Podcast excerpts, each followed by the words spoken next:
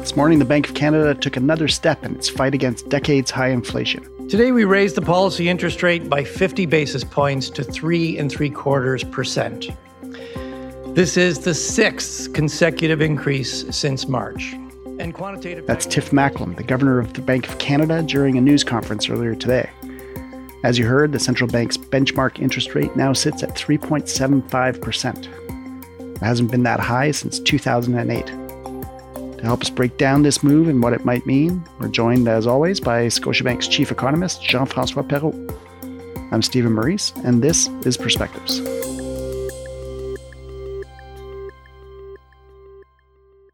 JF, welcome back to the show. Well, thank you. So, what's your first reaction to today's news? Are you surprised? A little bit surprised. I mean, we had anticipated a 75 basis point move. The market had anticipated a 75 basis point move.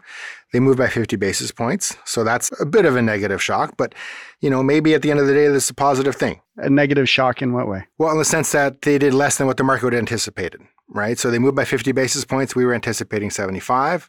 Now, clearly, it means that they believe there's less pressure for them to raise interest rates than we did. So perhaps that means that we are nearing, rapidly nearing the end of the tightening cycle, which would be a great thing if we manage to get out of this with another move in December. So it's upsetting, if you will, in the sense that they didn't do what it is that everybody thought they were going to do. But it's good news in the sense that perhaps we're getting near the end of the road. So should people take some comfort from that? I think so. Our interpretation is that it means that the Bank of Canada is more comfortable with the inflation outlook. It's more comfortable with how data are coming in in terms of how they need to think about interest rate policy. So instead of being in a rush and still needing to do a big move of 75, they're looking at the sum of the information that they've got available to them. They're thinking that they can take a little bit more time. They can go by 50, possibly 50 another time, and then be done. At least that's our interpretation at this point, this early point. Right. So the bank didn't raise as aggressively as many expected, but still, I think no one, not economists like yourself, nor the Bank of Canada, thought that we'd be even at this high of a rate by the end of this year. Can you tell us what got us here? Take us through some of the factors that made these continued interest rate increases necessary? The underlying reason is, is quite simple, and that is inflation has not behaved as central banks had wanted to. Remember, the Bank of Canada has a 2% inflation target. Inflation is close to 7 now. It was as high as 8 earlier this year. So it's coming down because oil prices have come down. But throughout the year, inflation has essentially been on the rise, been moving farther and farther away from the target, and that's required, you know, a more and more aggressive stance of monetary policy to try and break that down. Now, the reasons underlying the rise in inflation are reasonably complex, but fundamentally that's what the challenge has been. Poor inflation control means a more aggressive attempt to control inflation. Right. And I think everybody's aware of the impact of inflation every time they spend any money. But what are the adverse effects of these rising interest rates? I mean, what can people expect to see in the coming months? What impact is it having both on the economy and on the daily lives of Canadians? So, folks obviously think of it in terms of adverse effects. You raise interest rates, it hurts. The Bank of Canada would say that's how it's supposed to happen. So they don't think of these as adverse effects. They think of the impacts of higher interest rates as what is necessary to achieve their inflation objective.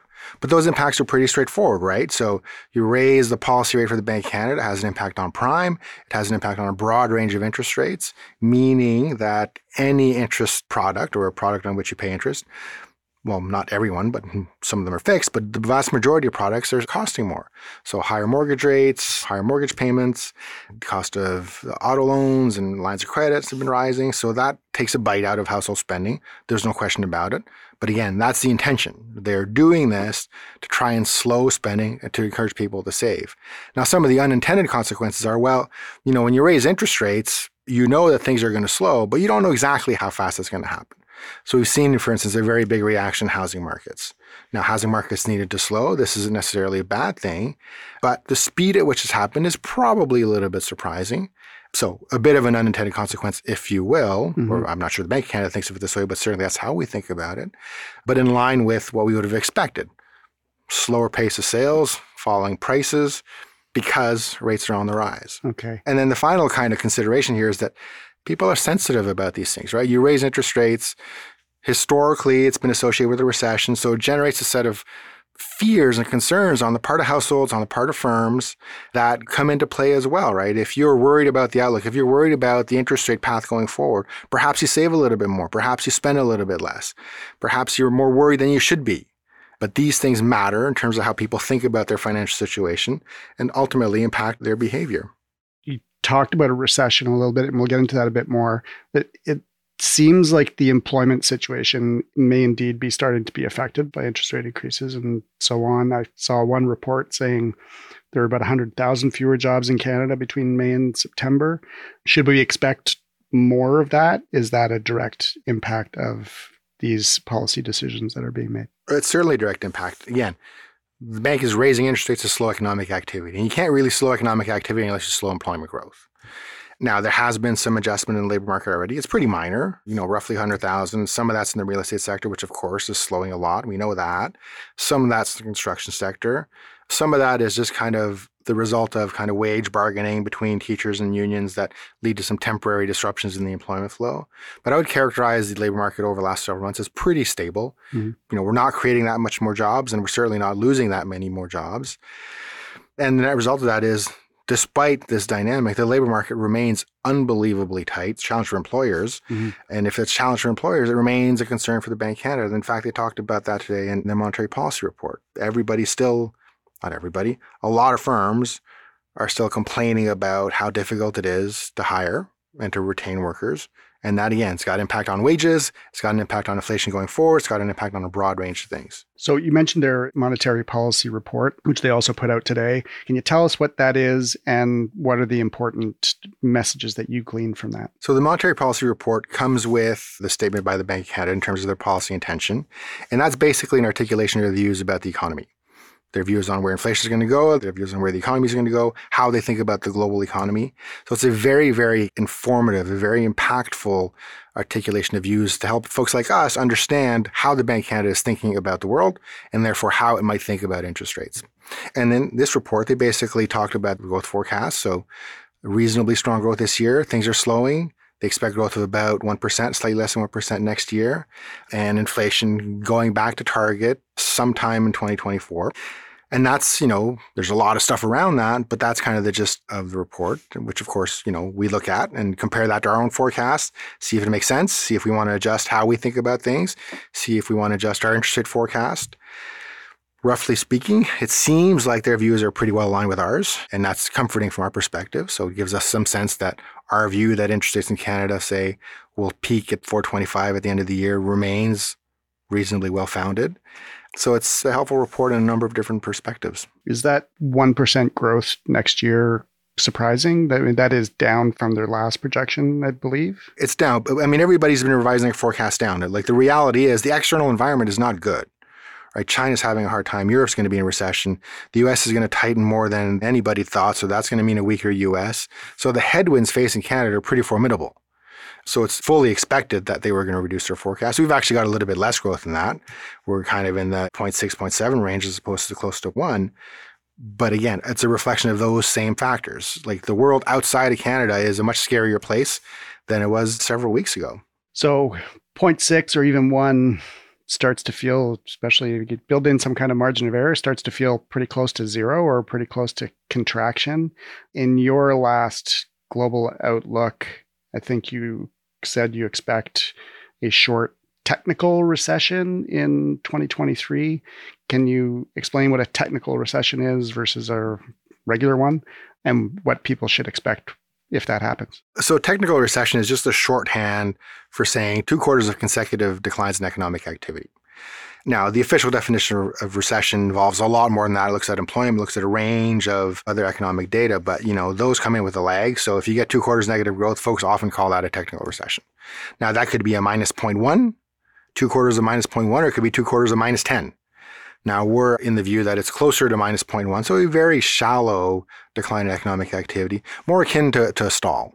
So it's not really a dramatic reversal in economic fortunes. It's just, you know, you're hitting a bit of a soft patch. Things are kind of stable, a little bit negative, maybe a little bit positive. We'll see. When you're bouncing around zero, it doesn't really matter whether it's plus 0.1 or minus 0.1. Mm-hmm. But we're thinking it more as in terms of a stall, that we've kind of been slowing, have a bit of a break in economic activity will a welcome break. I mean, this needs to happen, and then a resumption of economic activity going forward.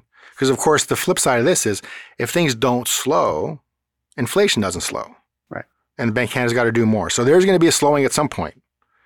So we're not looking at this as evidence that this is a very harmful and damaging and unwelcome development. This actually needs to happen. Right. It's the whole point of the interest rate increases. Yeah. Yeah. So if employment is strong and we expect it to remain strong for the reasons that you mentioned, what does a recession then actually mean to Canadians? If it's likely they'll probably still have a job, what are the impacts? Well, historically, this is the concern with recessions, right? When they are hard and they're deep, you get layoffs, you get bankruptcies, you get a big economic adjustment that takes place. When you're looking at something that's much more modest, you know, those impacts are muted. Like we know, for instance, that the labor market is very, very tight. There's over a million vacancies. There's a lot of slack there for firms to be able to shed vacant positions before they actually need to cut employment because we know that firms, for instance, have been having a hard time filling vacancies, retaining workers over the last year, year and a half. It's the number one challenge for firms. So as we think about it, you know, the fact that the labor market remains really tight, the fact that firms are still crying out for workers probably means that when we go through this soft patch, that they're going to hold on to workers much more so than they would have over history. They'd hoard labor. And therefore that mutes the employment response and it mutes the impact on households. So, you know, that's, I think, from a worker perspective, probably the most important thing that the expected job losses that we would see in a mild recession are probably quite low by historical standards because this labor market is as dynamic as it is. So, much more job security. Right. So, if there's job security, then mostly what people are going to have to handle from a personal finance perspective is the interest rates and the inflation. It's basically about managing the money that you do have. Exactly. And I mean, that's how it should be. Now, people are always going to be worried. It's one thing to say we don't expect many job losses, but the reality is when people are worried about recession, they worry about losing their jobs. Right. No matter what you might say is the strength of the labor market, there's a riskier environment. And of course, you internalize that. So you add that into the factors. Mhm. But realistically, it's probably not going to be as worrisome of an environment from a job security perspective as it would have been in any of the last recessions. On that reasonably optimistic note, we will leave it there. JF, thanks as always for your time. Thank you. I've been speaking with Jean Francois Perrault, Chief Economist at Scotiabank. The clip you heard in the intro was from the Bank of Canada. You've been listening to Perspectives. Please follow and rate us wherever you listen to your podcasts. For a transcript of this episode, visit our website, scotiabank.com slash perspectives. We'll see you next time.